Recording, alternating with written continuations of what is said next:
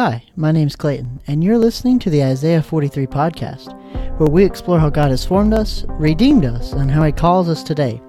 Each week we will journey through Scripture to understand all that God has done and what exactly His call is for our lives today. This is week 42, an apologetics week, where we combat the world's lies with God's truth.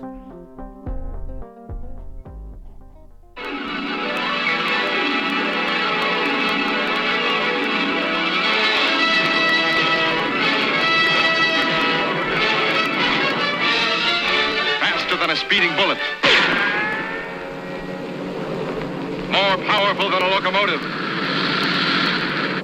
able to leap tall buildings at a single bound. Look, up in the sky, it's a bird. It's a plane! It's Superman! Yes, it's Superman, strange visitor from another planet who came to Earth with powers and abilities far beyond those of mortal men. Superman, who can change the course of mighty rivers, bend steel in his bare hands, and who, disguised as Clark Kent, mild-mannered reporter for a great metropolitan newspaper, fights a never-ending battle for truth, justice, and the American way. In 1938, Joe, Jerry Siegel and Joe Shuster introduced Superman on the iconic pages of Action Comics number 1. Immediately, Superman was a massive hit. Superman quickly became a household name with radio programs, movies, and the legendary Fleischer cartoon. It was in a 1942 episode of the radio show that introduced Superman's catchphrase that we just heard Truth, Justice, and the American Way. George Reeves' portrayal of Superman in the Adventures of Superman TV series, which ran from 1952 to 1958, opened each episode with what we just heard. So naturally, people born and raised in the 1950s and 60s had this ingrained in their memories. This is what Superman stood for. Again, we see Christopher Reeves use the same tagline in the Superman films from the 1970s and 80s. Nothing changed.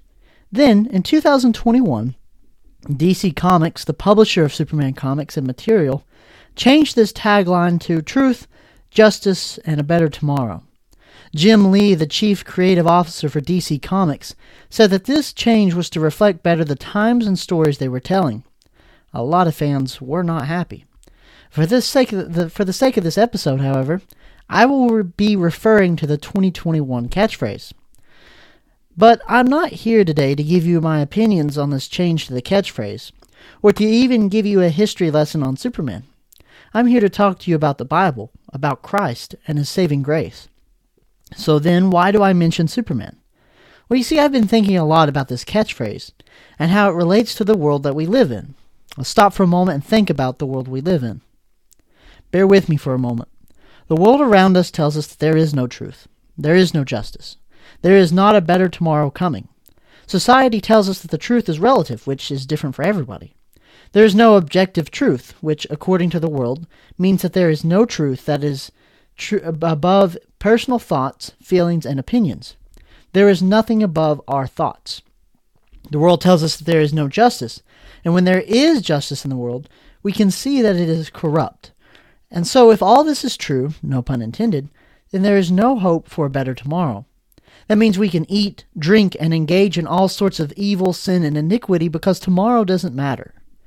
We must stop and ask ourselves a simple question What if there is truth, justice, and hope for a better tomorrow? Where would we find that? Well, if you're listening to the show, then I think you know where we can. Clearly, the Bible tells us that these are real things. Scripture tells us that there is an objective truth and justice and hope. The Bible defines these things very clearly. So maybe, after all, the Bible stands for truth, justice, and a better tomorrow. But before we jump into that, we need to dive into prayer. So let us pray. Father, we thank you for this day. You have done wonderful things for us, oh God, and we want to take the time right now to reflect upon those things, Lord. We want to thank you for the wonderful things that you have worked out throughout all of our lives. Father, the, the people you've brought into our lives, the things you've brought into our lives, and the blessings that you continue to bestow upon us, Father. And when we think upon what we should be thankful for, Lord, let us always remember that we should be thankful that you sent your only Son to die for us so that we can be reconciled with you, Lord. That should be on the forefront of our mind. Let us focus on that. In this episode today, Father, I pray that you will be with me as I speak your word, and I pray that it will touch those who are listening to it wherever they may be, Father God. And I pray that we will see through today's episode that the world has lied to us and that the only truth, justice, and hope we have for our lives, Lord, are found deeply rooted in your scriptures and in who you are. And Father, I pray you will be with us and you will lead us and you will guide us in all things for your glory. In Jesus' name I pray. Amen. All right, let's start from the beginning. What does truth mean according to the Bible? We can search all through Scripture and we will find it in a multitude of places. I want us to be very clear and concise here, so let's start with Isaiah 65, verse 16. As usual, we'll be reading from the ESV or English Standard Version. Again, Isaiah chapter 65, verse 16. So that he who blesses himself in the land shall bless himself by the God of truth, and he who takes an oath in the land shall swear by the God of truth, because the former troubles are forgotten and are hidden from my eyes. Notice there how God is described. Not once, but twice. He is defined as the God of truth. There is no deceit in God. Truth is who God is. It is one of his characteristics. John MacArthur once said, quote, Truth is that which is consistent with the mind, will, character, glory, and being of God. Even more to the point, truth is the self expression of God. That is the biblical meaning of truth, because the definition of truth flows from God. Truth is theological, truth is also ontological, which is a fancy way of saying it is the way things really are. Reality is what it is because God declared it so and made it so. Therefore, God is the author, source, determiner, governor, arbiter, ultimate standard, and the final judge of all truth. So then, if truth is consistent with the very being of God, and it is a self expression of who he is, then what does that say about Jesus, who is God incarnate? Well, let's examine that. For this, we'll skip over to the Gospel according to John. So, John chapter 1, verses 1 through 17. In the beginning was the Word, and the Word was with God, and the Word was God. He was in the beginning with God. All things were made through him, and without him was nothing any was not anything made that was made. In him was life, and the life was the light of men. The light shines in the darkness, and the darkness has not overcome it. There was a man sent from God whose name was John. He came as a witness to bear witness about the light, that all might believe through him. He was not the light, but came to bear witness about the light. The true light, which gives light to everyone, was coming into the world. He was in the world, and the world was made through him, yet the world did not know him. He came to his own, and his own people did not receive him. But to all who did receive him, who believed in his name, he gave the right to become children of God, who were born not of blood, nor of the will of the flesh, nor of the will of man, but of God. And the Word became flesh and dwelt among us. And we have seen his glory, glory as of the only Son from the Father, full of grace and truth. John bore witness about him and cried out, This was he of whom I said, He who comes after me ranks before me, because he was before me. For from his fullness we have all received grace upon grace. For the law was given through Moses, grace and truth came through Jesus Christ. Again, did you notice how many times that truth was mentioned? Jesus is the light of the world, but the true light.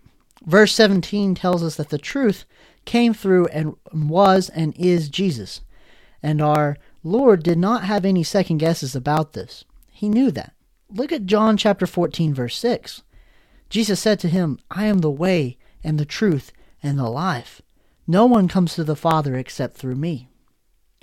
Jesus said it clearly. He is the truth. He wasn't using metaphors or poetic language. He meant truth. The Greek word there is atheia.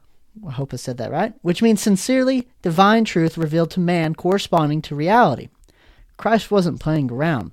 Again, MacArthur says, quote, When Jesus said of himself, I am the truth, he was thereby making a profound claim about his own deity. he was also making it clear that all truth must ultimately be defined in terms of God and his eternal glory. After all, Jesus is the brightness of God's glory and the express image of his person. He is truth incarnate, the perfect expression of God and therefore the absolute embodiment of all that is true. Jesus makes something else clear. He is the truth, yes, but also so is God's Word. He makes it clear that Scripture is not just a little bit of truth or a nugget of truth or just a book of good sayings. Jesus teaches us that Scripture is pure, unchangeable, and does not contradict itself because that's what truth is. Let's read John chapter 10, verse 35. Christ says, If he called them gods to whom the word of God came, and Scripture cannot be broken. This is not the only time Jesus says this. He says that God's word is truth another time. In his prayer to the Father, Jesus prays in John chapter 17, verses 17 through 19. Sanctify them in the truth. Your word is truth. As you sent me into the world, so I have sent them into the world. And for their sake I consecrate myself, that they may that they also may be sanctified in truth. Now I think we have spent enough time on illustrating what truth is according to the Bible. So, what about justice? What does the Bible have to say about justice? Well, we see that justice is another characteristic of who God is. He is pure, righteous, true justice. Let's look back at the Old Testament for a moment, particularly in the book of Deuteronomy. Deuteronomy chapter 32, verses 3 through 4. For I will proclaim the name of the Lord, ascribe greatness to our God. The rock, his work is perfect, for all his ways are justice a God of faithfulness and without iniquity, just and upright is he. Isaiah also writes about God's justice and how it is not influenced by anyone or anything. God's justice was not taught to him because it is simply who he is. Let's read about that. Isaiah chapter 40, verses 13 through 14. Who has measured the Spirit of the Lord? Or what man shows him his counsel? Whom did he consult? and who made him understand? Who taught him the path of justice, and taught him knowledge, and showed him the way of understanding? We also see that justice is something that God loves. True justice brings glory to God. When wrongs are righted, God is given the honor and glory from that. But again, not justice as the world calls it, because that justice can be corrupted, bought, or changed. More on that in a moment, but first, let's read that even the psalmist attests to God's love for justice as we read in Psalm chapter 33, verse 5. He loves righteousness and justice. The earth is full of the steadfast love of the Lord. Now, God's justice is pure. It's not tainted. It cannot be changed. Just like truth cannot be changed. God is not playing favorites either because that's not justice. Remember the statue of Lady Justice? She's blindfolded. And That is an allegorical personification of justice. Justice shows no impartiality. It does not matter who you are, what you look like, or anything. Justice is justice, plain and simple. Both the Old and New Testament confirms that this is God's view of justice. At first, let's look at the Old Testament again as we read 2 Chronicles chapter 19, verse 7. Now then, let the fear of the Lord be upon you. Be careful what you do, for there is no injustice with the Lord our God, or partiality, or taking bribes. And now let's see what the Apostle Paul wrote on God's justice in Romans chapter 9, verses 14 and 15. What shall we say then? Is there injustice on God's part? By no means. For he says to Moses, I will have mercy on whom I have mercy, and I will have compassion on whom I have compassion. And now we get to the Bible's definition of a better tomorrow. Here's something that I want to say up front. The Bible does not promise that every day will be easy. It does not promise that we will go through life without troubles. In fact, it tells us the opposite. Jesus tells us that in this life we will have many troubles. He tells us we will be persecuted, ridiculed, and mocked for following him. That doesn't mean there isn't hope for a better tomorrow. The Bible tells us that our view of a better tomorrow is only because God is with us. It's like the old hymn goes, Because he lives, I can face tomorrow. Because he lives, all fear is gone.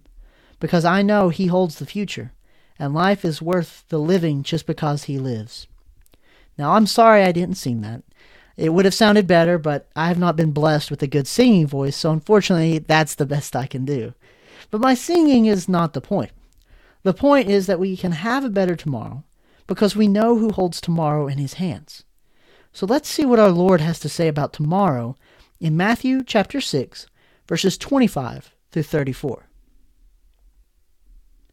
Therefore, I tell you, do not be anxious about your life, what you will eat or what you will drink, nor about your body, what you will put on.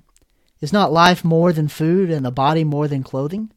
Look at the birds of the air. They neither sow, nor reap, nor gather into barns, and yet your heavenly Father feeds them. Are you not of more value, th- value than they? And which of you, by being anxious, can add a single hour to his lifespan? And why are you anxious about clothing? Consider the lilies of the field, how they grow. They neither toil nor spin. Yet I tell you, even Solomon in all of his glory was not arrayed like one of these. But if God so clothes the grass of the field, which today is alive and tomorrow is thrown into the oven, will he not much more clothe you, O you of little faith?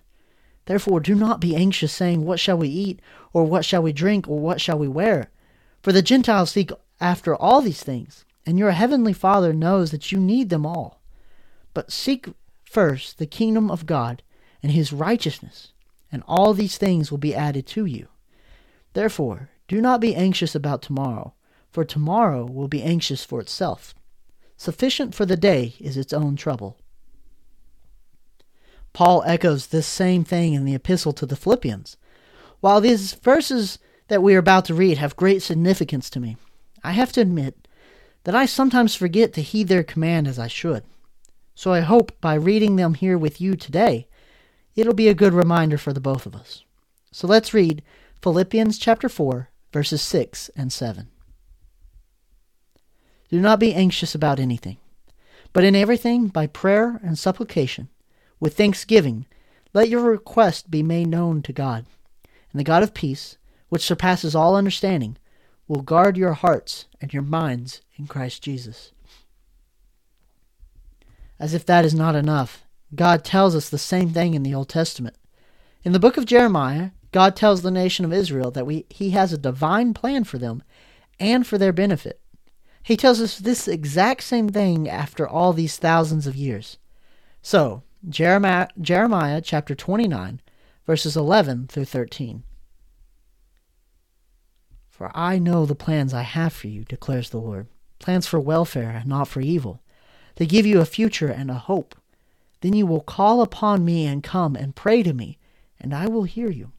You will seek me and find me when you seek me with all your heart. Isaiah reveals to us the same thing. God is consistent and he never contradicts. Let's we read what Isaiah spoke from the Lord now in Isaiah chapter 41, verse 10. Fear not, for I am with you. Be not dismayed, for I am your God.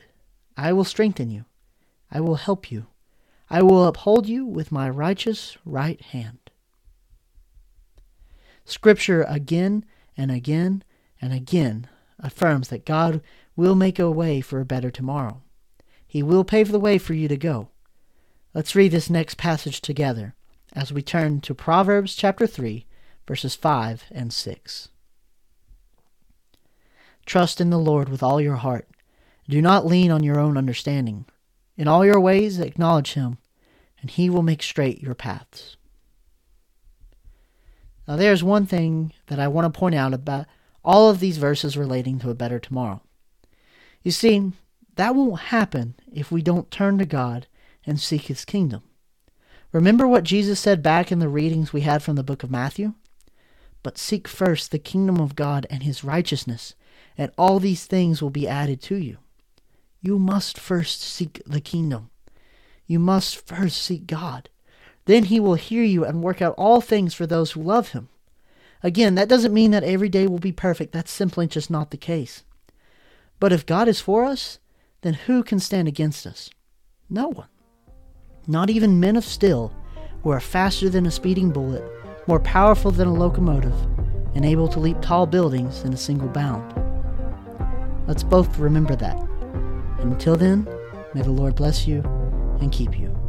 God bless.